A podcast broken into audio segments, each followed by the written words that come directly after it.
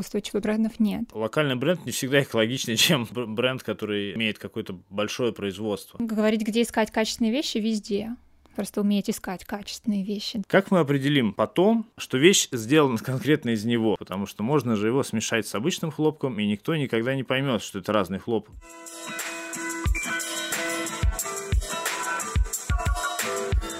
Привет! Это «Нечего носить» – подкаст об осознанности и экологичной моде. С вами Вика Греховодова из команды фонда «Второе дыхание». В сегодняшнем выпуске мы хотим рассказать о том, что такое устойчивая и этичная мода. Помогут нам в этом разобраться Анастасия Подольская, основатель проекта об устойчивой моде Sane Fashion, и эксперт, с которым вы уже, вероятно, познакомились в выпуске о переработке одежды. Это технолог фонда «Второе дыхание» Илья Гусейнов. Настя, Илья, я очень рада вас сегодня видеть в нашей студии и очень рада, что, наконец, весна за окном Можем прям сразу перейти к самым важным терминам. Настя, можешь с нами поделиться определением устойчивой и этичной моды, но вот так, словно своими словами объясняешь это первоклассникам. Максимально доступно. Вот мы первоклассники такие. Вообще сложность э, того, чтобы как понимать эти понятия, в том, что очень много субъективного в этом, да, и я бы со своей стороны сказала, что, ну, вот самый главный, да, термин, который все используют, устойчивая мода, это как, скорее всего, проще воспринимать как некую философию, потому что каждый из нас сейчас сможет понять, что такое устойчивая мода. Давайте такой мысленный эксперимент проведем, да? Что такое устойчивое? То есть как жить устойчиво, например, нам, да? Подумать о том, как э, нам жить, чтобы наши поколения, следующие и наши там дети, внуки жили хотя бы примерно в такой же среде, да, окружающей. Они дышали более-менее хотя бы таким, mm-hmm. да, чистым воздухом, у них бы сохранялись эти вот леса, была чистая вода, там не закисленная чем-то, да, и не загрязненная пластиком, как нам всем надо жить, чтобы вот оставить все так, как есть сейчас. Вот как вы думаете? Вот мне интересно, я тоже всех спрашиваю, и все начинают для себя понимать, что есть устойчивое.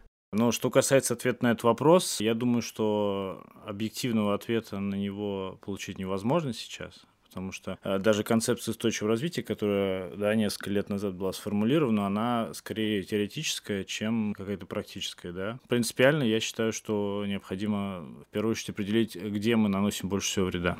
А у меня вот немножко другое мнение. Я вот размышляла на тему того, как я могу жить, чтобы вообще не производить, как сейчас сделать так, чтобы оставить вот так, как есть. Хотя бы, да, нулевое воздействие я должна иметь. Нулевое. И что такое тогда получается устойчивый бренд? То есть ты производишь одежду, неважно как, но все равно ты имеешь минимальное воздействие. И моя теория в том, что очень непопулярное мнение, но оно у меня есть, что устойчивых брендов нет. Mm-hmm. И как, как таковой устойчивости, то есть устойчивость это нам просто просто надо этим замереть сейчас. И, то есть, не знаю, там, не то чтобы, ну, не дышать, да, потому что мы, когда дышим, мы тоже да, имеем воздействие, да, да. да, на окружающую среду. Ну, то есть, наша деятельность, это все наносит какое-то, какие-то последствия. А если учитывать те факторы, которые сейчас уже мы имеем, да, то, что у нас там деградируют почвы, что у нас обезлесивание происходит, да, вырубаются деревья, что у нас загрязнение тотальное пластиком повсюду и везде, и даже уже и в рыбе, и в плаценте беременной женщины, извините, нашли, да, то что значит быть устойчивым? Не то, что быть нулем, а надо плюс еще кверху, да, чтобы не только вообще не иметь воздействия, надо еще и сверху добавлять чего-то положительного, делать, чтобы наоборот восстанавливать. И получается, что такое устойчивый модный бренд? Устойчивость — это как э, называть моду экологичной в том числе? Это просто какой-то широкий... Э, вот широкими мозгами это определять? Я могу сказать, что экологичная мода и этичная мода — это более понятные вещи, mm. потому что, чтобы не путаться во всем этом, я в свое время тоже рассуждала, разговаривала с разными людьми, изучала, и я разделила моду на экологичную, на этичную и на устойчивую. Да, устойчивую mm. мы поняли, что это просто такое что-то от облака наших каких-то идей, мыслей, да, которые, в общем-то, очень сложно попытаться реализовать. Экологичная мода — это мода, которая делает акцент именно на экологии. То есть они, бренды и дизайнеры, которые там работают, они стремятся сделать все материалы, все расходники и все-все-все, что присутствует в нашей одежде, экологично максимально, сделать так, чтобы логистика косметика, маркетинг и прочие-прочие вещи тоже были максимально экологичными. А этичная мода — это опять-таки тоже такое субъективное мнение, что для кого считается этичным. Общие понятия этичности — это первое отношение к животным. Этичный бренд не использует натуральную кожу, натуральный мех, и если он использует, например, даже какой-то пух, то это должен быть сертифицированный пух, и такое бывает. Но опять-таки, что там этично, то что вот эти вот уточки или гуси, они содержатся, ну, в хороших условиях, и когда у них забирают этот, этот пух, когда они идут на корм, да, и этично ли такой пух? Для кого-то да, для кого-то нет. Веганы скажут вообще, все это не этично, а другие люди скажут, это этично.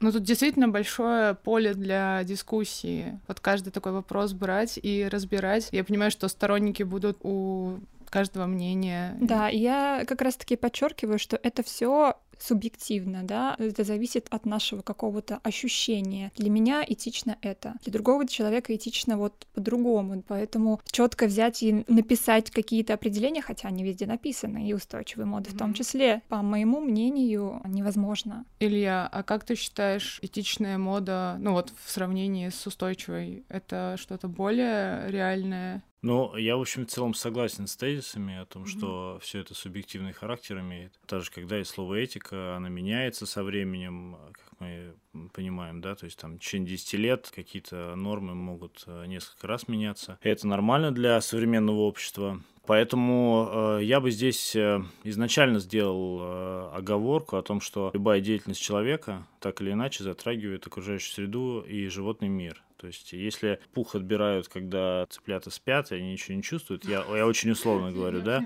это не отменяет э, того, что они эксплуатируются. Поэтому я думаю, что любое действие в, в эту сторону это уже положительно, и практически любое такое движение можно охарактеризовать как там в, не, э, в некоторой степени этичное. Mm-hmm. Да, то есть, будь то, я не знаю, там кожа э, там умерших животных по естественным причинам, да, там будь то пух, который собирали, там тоже не там, насильственными методами, если можно так выразиться, опять-таки, все очень осторожно надо, да. Вот, э, то есть все эти действия, они так или иначе действуют в поле этики, и это уже хорошо. У меня есть еще есть один небольшой пример, тоже такой сложный, с этичностью. Например, во времена, когда началась пандемия, я сейчас не помню название, но очень известный в Америке суперэтичный бренд в плане mm-hmm. того, что у них были свои фабрики, они знали, как люди там работают, там соблюдались правила труда, они получали хорошие деньги, у них была максимально, насколько возможно, на данном этапе прозрачная цепочка поставок, но когда началась пандемия,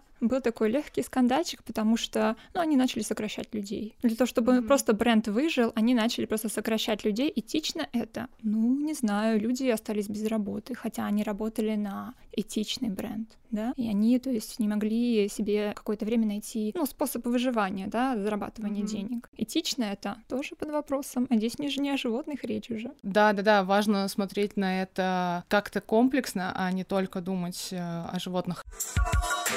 По каким тогда критериям вообще можно понять, э, устойчив бренд или нет? Ну вот тогда мы можем брать, наверное, не, не слово устойчивый, а экологичная ли одежда у бренда или нет. На что можно опираться? Есть, есть такие критерии. На самом деле, вот э, если говорить, что, допустим, устойчивая мода это как философия, да, вот mm-hmm. мысли-образы какие-то на эту тему, то то, что сейчас становится модным, вот этот ESG, mm-hmm. да, это как попытка вот эту вот устойчивость разложить вот на столе и прописать, какие шаги примерно надо делать, да, чтобы стремиться к ней. Вот, и говоря об экологичности, это, конечно же, во-первых, ты должен знать, из чего делаются твои ткани. Они должны быть максимально экологичны, и тоже большой вопрос вопрос, там тоже, если начать копать, да, то какие ткани экологичные. Понятно, что многие говорят, что сертифицированные, но часто люди, которые работали раньше или работают в этих сертифицирующих компаниях, они такие лукавые говорят, ну вот, да, я знаю, как получают эти сертификаты, типа, можете особо на них не смотреть, и поэтому тоже вопрос вообще, кто чего кому, сколько чего дает, какие там привилегии или денежки, чтобы получить эти сертификаты, вот. Но, конечно же, самое первое у бренда — это ткани. Самое большое такой, ну, то есть то, из чего, в общем-то, все создается. И попытка максимально приблизиться к тому, чтобы это было экологично. Какая экологичная ткань? Это ткань, которая а, либо органическая, имеет органическое mm-hmm. происхождение, да, либо так называемый эко-френдли, это с минимальным воздействием на окружающую среду. Но опять-таки еще большой вопрос, что, а, на мой взгляд, очень мало объективных, адекватных данных о том вообще, что, сколько, куда, да, наносит какой вообще, ну, вред или там mm-hmm. пользу. Есть попытки все это как-то подсчитать, но они тоже подвергаются критике часто. И дело в том, что даже, да, чтобы достичь какой-то экологичности, нам нужны действительно огромный объем данных, и это должно быть реально объективно и профессионально, да, созданы эти данные. Но как таковых таких их я пока не видела. Покупатель, он, конечно же, голосует рублем, приобретая одежду в том или ином магазине, но мне кажется, что если там государство будет готово там, вступить в диалог или какие-то бонусы предоставлять представителям фэшн-ритейла, для них это будет такой... Больше мотивации, да. Всегда ли какое-то локальное производство, вообще локальный бренд, более экологичен, чем масс-маркет? Хотя, мне кажется, с масс-маркетом не то, чтобы корректно сравнивать.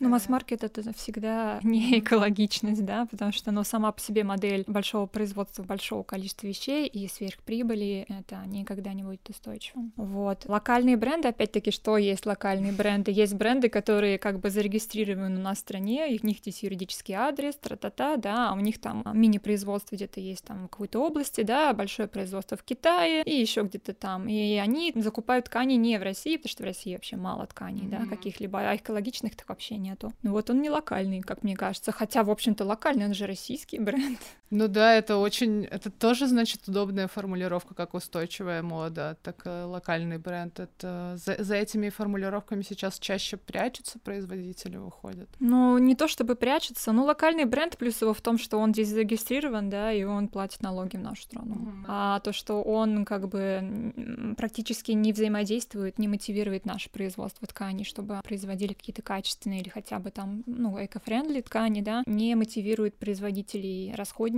на то, чтобы переходить на что-то другое, потому что зачем производителям переходить, если у них нет вообще спроса на это? Они привыкли там штамповать какие-то вот эти пластиковые пуговички, да, или какие-то нитки синтетические, вот, и им нормально, потому что, в общем-то, это у них покупают, да, а локальные бренды, стремящиеся к экологичности, они покупают это все там, далеко не в России. Илья, хочешь вопрос не в бровь, а в глаз об органическом хлопке? Я помню, что ты говорил, что вот эти э, все сертифицированные ткани или вот конкретно органический хлопок, что он на самом деле не является как таковой достойной э, эко-альтернативой другим. В любом случае, с учетом объема потребления хлопка да, или там целлюлозных волокон в мире, перевести все эти производства на рельсы так называемые эко, да, то есть экологическую, скорее всего, при существующем потреблении одежды в мире невозможно. Ну, просто потому что любое производство, как я уже ранее говорил, да, наносит э, то или иное воздействие на окружающую среду.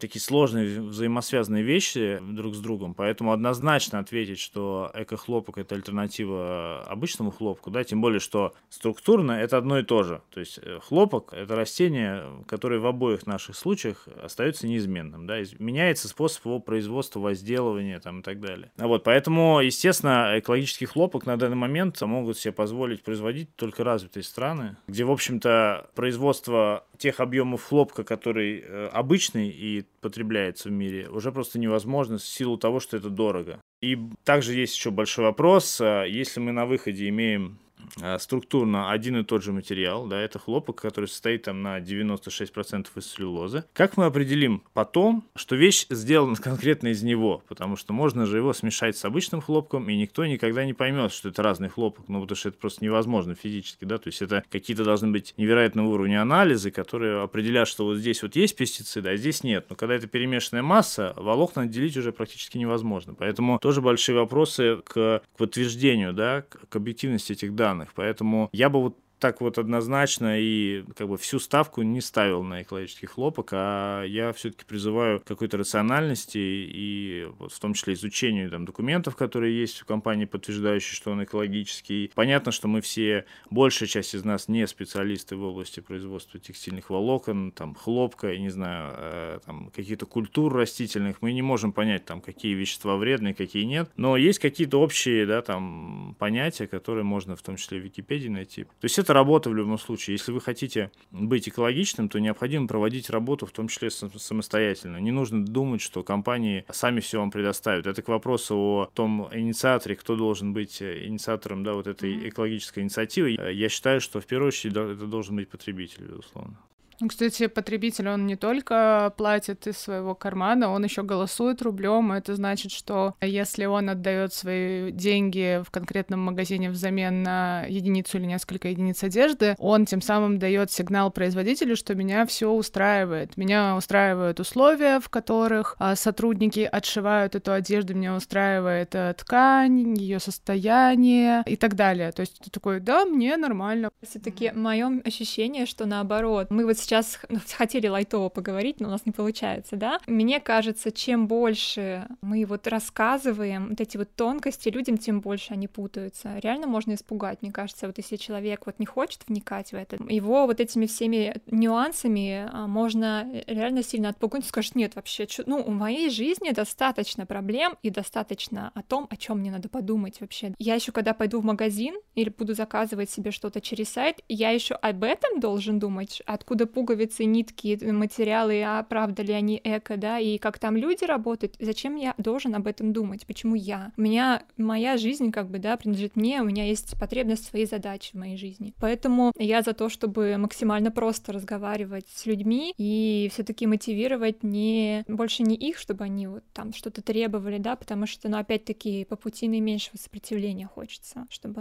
не отпугивать, да, а идти и мотивировать бренды, мотивировать государство, государства, как-то пытаться сделать, чтобы оно а, вот эту всю э, историю поддерживало. Да, вот ты очень какую-то правильную, на мой взгляд, мысль выразила, потому что, ну, я живу в своего рода экопузыре, и кажется, что у окружающих людей, которые вообще-то экологичный образ жизни не ведут, инфополе как будто такое же и у нас, и как будто бы они тоже этими вопросами задаются. Но как хорошо, что мне не надо присоединяться или выбирать одну из точек зрения зрения, твою или Ильи, потому что я понимаю обе потому что как покупатель ты хочешь минимально времени э, затрачивать на понимание, из чего твоя одежда, откуда, что с ней, как происходило и так далее. Хочешь э, что купить, она тебе понравилась, ты ее покупаешь и надеешься, что она максимально долго тебе прослужит. И еще плюс к этому э, я могу сказать, в общем-то, по России это мало, когда создавались отчеты на тему того, люди готовы покупать эту экологичную моду. Вот э, в этом году маркетинговая компания, называется она Денсу, она иностранная, но у нас в Москве тоже есть, есть их представительство, они такой некий отчет по потреблению а, сделали в России. И опять-таки говоря об эко, то есть это слово ну, в общем-то, довольно многим понятно у нас, да, в стране, но первое, на что это им намекает, это продукты питания, да, им понятно, что значит более-менее экологичная еда и вот не экологичная еда, да, а говоря об эко-моде, ну, то есть там мало, очень мало кто понимает, что такое комода и зачем вообще ее покупать. Вот, и опять-таки вопрос про те, те слова, которыми оперируют э, люди, говорящие про экомоду. Вот, поколение Z просит, они готовы, они хотят экологичную моду, для них важно, чтобы в компаниях было то, то и то. Но посмотрим на данные, да, как бы вообще поколение Z в курсе, что такое экомода? Ну, как бы не особо. Ну, я говорю про нашу страну, да, а Хотят они покупать ее, ну там еще намного меньше процент, чем те, которые знают. Не надо на них много лишней, много экспертной информации вешать, да, потому что тот уровень подготовленности, который есть сейчас, он такой минимальный. Да, мы среди там людей, которые посвящены в этой теме, да, те, которые в экопузыре в неком находятся, мы между собой, да, обсуждаем так и можем обсуждать как с профессионалами, с дизайнерами, да, с производителями уже там стремиться как-то более серьезно это все вещи обсуждать, а вот насчет а, покупать читателей, я думаю, надо какое-то что-то более такое позитивное, приятное, хорошее, а не отпугивающее. Илья, я знаю, что ты отвечал уже как-то мне в личной беседе на этот вопрос, но почему экологичная одежда стоит дорого? Ну, э, смотрите, вопрос э, тоже комплексный. Тут однозначного ответа нету, да, и, к сожалению, простого ответа тоже нет. Но и раз уж мы затронули такие э, сложные вещи, как производство, да, это, в общем-то, вещи очень довольно непростые, хотя для большинства людей это, наверное, не вызывает вопросов, но в целом любое производство это сложный процесс, да, который состоит из нескольких, многих стадий, из многих там позиций, которые составляют это все. Поэтому здесь по поводу дешевизны, да, или цены экологичной одежды можно начать, например, локальной или не локальной, да, вот мы сегодня несколько раз говорили про, про этот способ производства. Ну, смотрите, локальный, если мы понимаем, как э, какой-то местный реально бренд, который покупает где-то ткань, и здесь, э, там, на территории, ну, например, рядом с вами где-то шьет одежду. Надо понимать, что оптимизация производства, закупка какого-то оборудования эффективного и так далее, она в конечном итоге удешевляет конечный продукт. То есть получается, что если мы сравниваем цех, где работает две швеи, с цехом, где работает 20 швей, и при этом там э, цех, где две швеи делают два вида, например, одежды, в другом цехе делают 22, то получается, что эффективность производства большего цеха, она выше. Ну, соответственно, стоимость конечная продукта получается ниже. То есть тут такая сложная история, что локальный бренд не всегда экологичнее, чем, чем бренд, который э, ну, имеет какое-то большое производство. То есть э, это производство может быть даже в каком-то другом месте, то есть формально не находиться там, недалеко от вас. Да? То есть формально это не локальное производство, но стоимость продукта получается ниже за счет того, что э, есть оптимизация производства, оборудование и так далее, механизация. Также, когда один человек делает делает какой-то один элемент каждый день, он делает это намного быстрее, чем человек, который делает, например, всю вещь целиком, да, то есть это просто разные процессы получается. Поэтому я бы здесь, э, наверное, однозначно сказал, что большие производства, масштабируемые предприятия в конечном итоге удешевляют стоимость продукта. Что касается тканей, э, да, то есть стоимость сырья также влияет на итоговую стоимость изделия. Тоже вопрос неоднозначный, но если говорить про э, вторичность, да, тканей, то тут на самом деле предприятия, которые производят э, там волокна историчных материалов, например, из бутылок, да, полиэстер, они уже вышли на такие объемы, что, в общем-то, стоимость их продуктов на выходе уже ниже, чем стоимость продуктов первичных, потому что вторичное сырье постепенно набирает обороты, так или иначе. Промышленность идет вперед, соответственно, рано или поздно появятся технологии предприятий, которые будут позволять перерабатывать одежду полностью в одежду, так или иначе. Поэтому, ну вот, когда это придет, тогда, естественно, стоимость масс-маркет экологических личных вещей, назовем их так, она сравняется со стоимостью обычного масс-маркета, и в этом случае, ну, как бы, да, все это двинется вперед. Более того, уже можно констатировать, что даже в масс-маркете есть вещи, которые сделаны там частично или полностью из переработанных материалов, это факт, и стоимость их, в общем-то, не меняется. Другой вопрос, что не каждую вещь можно сейчас сделать из вторичных материалов, есть там, да, технологические ограничения вопросы, но в целом, ну, то есть 10 лет назад даже этого не было, поэтому тут можно сказать, что прогресс идет, и ну, вопрос времени, безусловно. Еще один э, вопрос из разряда первокласснических. Гарантируют ли локальные бренды, что их одежда будет э, более прочной и долговечной, чем одежда из масс-маркета? Это вам обоим пас. Ну, то есть, да, принято считать. И мы на практике нередко сами видим, что одежда из масс-маркета, она очень недолго служит, мягко говоря, что она может прослужить один сезон, выйти из строя, что она либо теряет форму, либо истончается. Гарантирует ли и может ли вообще гарантировать локальный бренд, что их одежда, помимо того, что она экологичней, она долговечней. Я начну, можно, да. Но логично, да, предположить, что если предприятие делает там одну вещь в день, например, если локальное, то оно, скорее всего, будет прочнее и качественнее, чем вещь, которая производится в количестве тысячи штук в день. Да? На, хоть и на, на оборудовании, на большом предприятии, с контролем качества и так далее. Но, тем не менее, скорее всего, вещь, сделанная локально, она должна быть прочнее, потому что, собственно, э, отчасти локальные бренды больше денег и просят за это. Да? То есть, как бы одно из преимуществ – это там, качество изделия. А я бы не стал все масс-маркет бренды подводить под одну гребенку. Да, есть, э, на самом деле, вещи, э, бренды, у которых более качественные вещи есть у которых менее качественные вещи. Наверное, есть некая зависимость, э, что чем менее крупный производитель, тем и выше цена, тем лучше качество.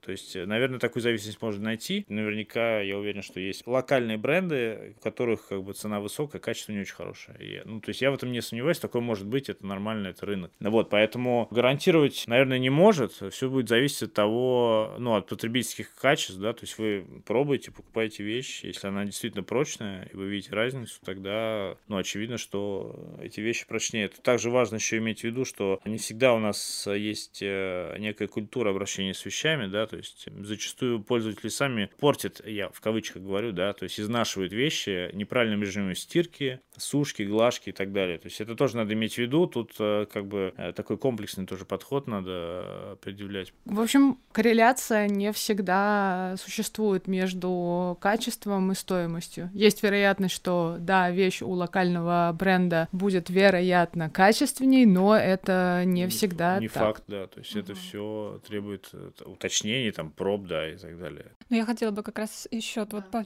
по, на тему mm-hmm. локальных поговорить. А, если мы вот берем а, и вот из нашего, да, вот этого осознания убираем то, что они зарубежные, у нас, допустим, в России есть и масс-маркет бренды, и такие сякие розетки, у кого качественней. Тоже вопрос, потому что если ты а, идешь э, в масс-маркет, есть, так сказать, коллекции, которые часто меняются там, да, и это какие-то майки, футболки, то, что вот просто одел быстро, да, и видно, что, ну, эти вещи, даже если они сделаны качественно, при частой носке и эксплуатации, все равно они приходят в непригодность. А есть вещи, например, джинсы, а, жакеты, пальто или какие-то куртки кожаные, ну, конечно, материал там тоже зависит, а, как себя будет вести, они ну, то есть, что есть масс-маркет, да? Какова цена масс-маркета? От полутора тысяч рублей до и там уже начинается. Если ты в масс-маркет бренде покупаешь себе жакет за 7 тысяч, за 8, ну, как бы он уже не такой масс-маркет, и действительно эта вещь будет долго носиться, да, и как бы говорить о том, что что-то будет дороже, что-то даже в одном бренде, что-то будет дороже, что-то будет дешевле. Вот, а по поводу, а, конечно же, маленькие местечковые такие местные брендики, где вот там есть действительно одна раскройщица, пару швей, да, и вот дизайнер над ними бдит, и все это вот так, так, сяк делает, то там действительно есть вариант вариант, что будут качественные вещи, но опять-таки вопрос был такой у меня ситуация, когда я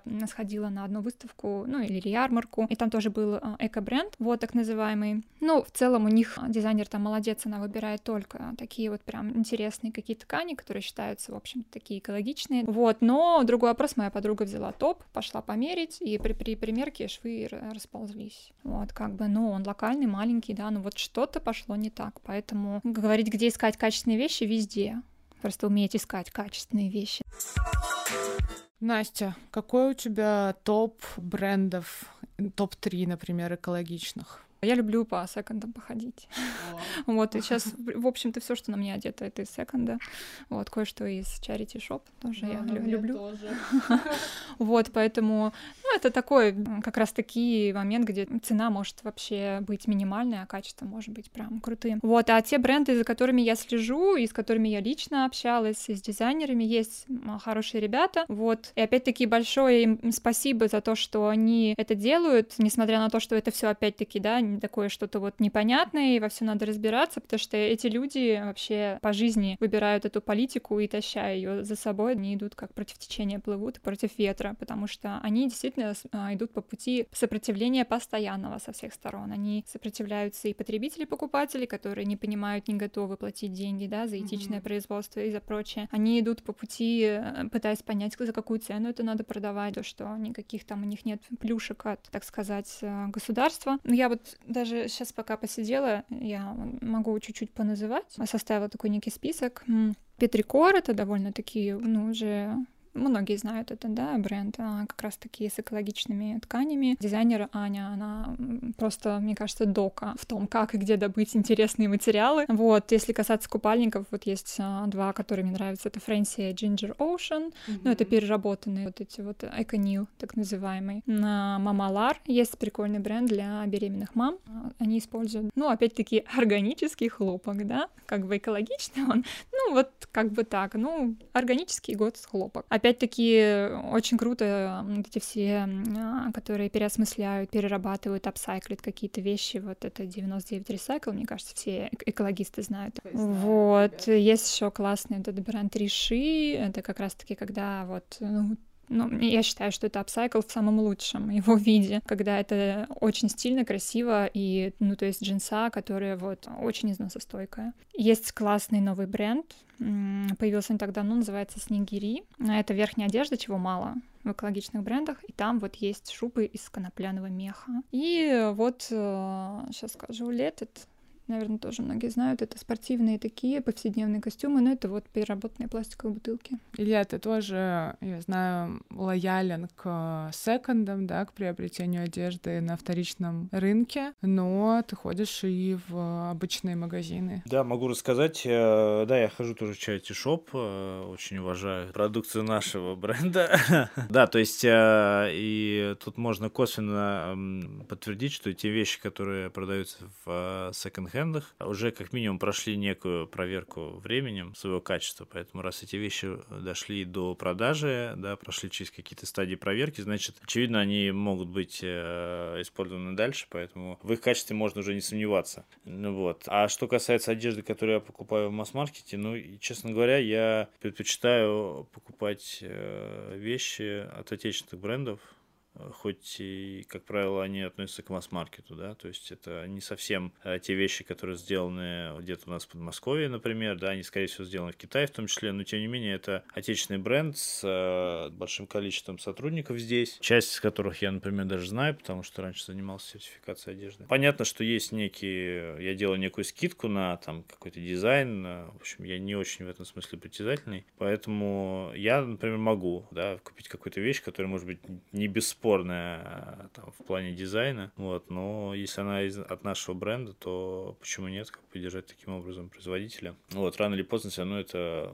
выльется в какие-то инвестиции в нашу промышленность. Я еще ценю бренды, их очень мало, конечно, но все же, которые производят одежду с пожизненной гарантией. То есть они не говорят, что эта вещь не износится и с ней ничего не произойдет, но там следующая коммуникация, что если эта вещь каким-то образом повредится, то ты можешь принести ее производителю, и, например, вот план B-Jeans э, есть ребята, будут, грубо говоря, латать твои джинсы столько раз, сколько тебе окей. А если тебе они уже не нужны или надоели, эти джинсы с э, дефектом, ты их э, сдаешь я не знаю сейчас э, действительно ли ты можешь получить там какую-то скидку за это, да, но ты можешь вот принести непосредственно производителю, и ребята делают из этих джинс потом уже коллекцию. То есть у них есть первичка, и есть джинсы, которые повидали уже все на своем веку, все, что могли, и опять э, их используют в производстве. Есть еще а, Мира Федотова. Ну, мне очень нравится визуальный язык, который она использует, и много базовой одежды у нее. Вот у нее тоже есть пожизненная гарантия на изделие. Поэтому, когда у а, пусть небольших,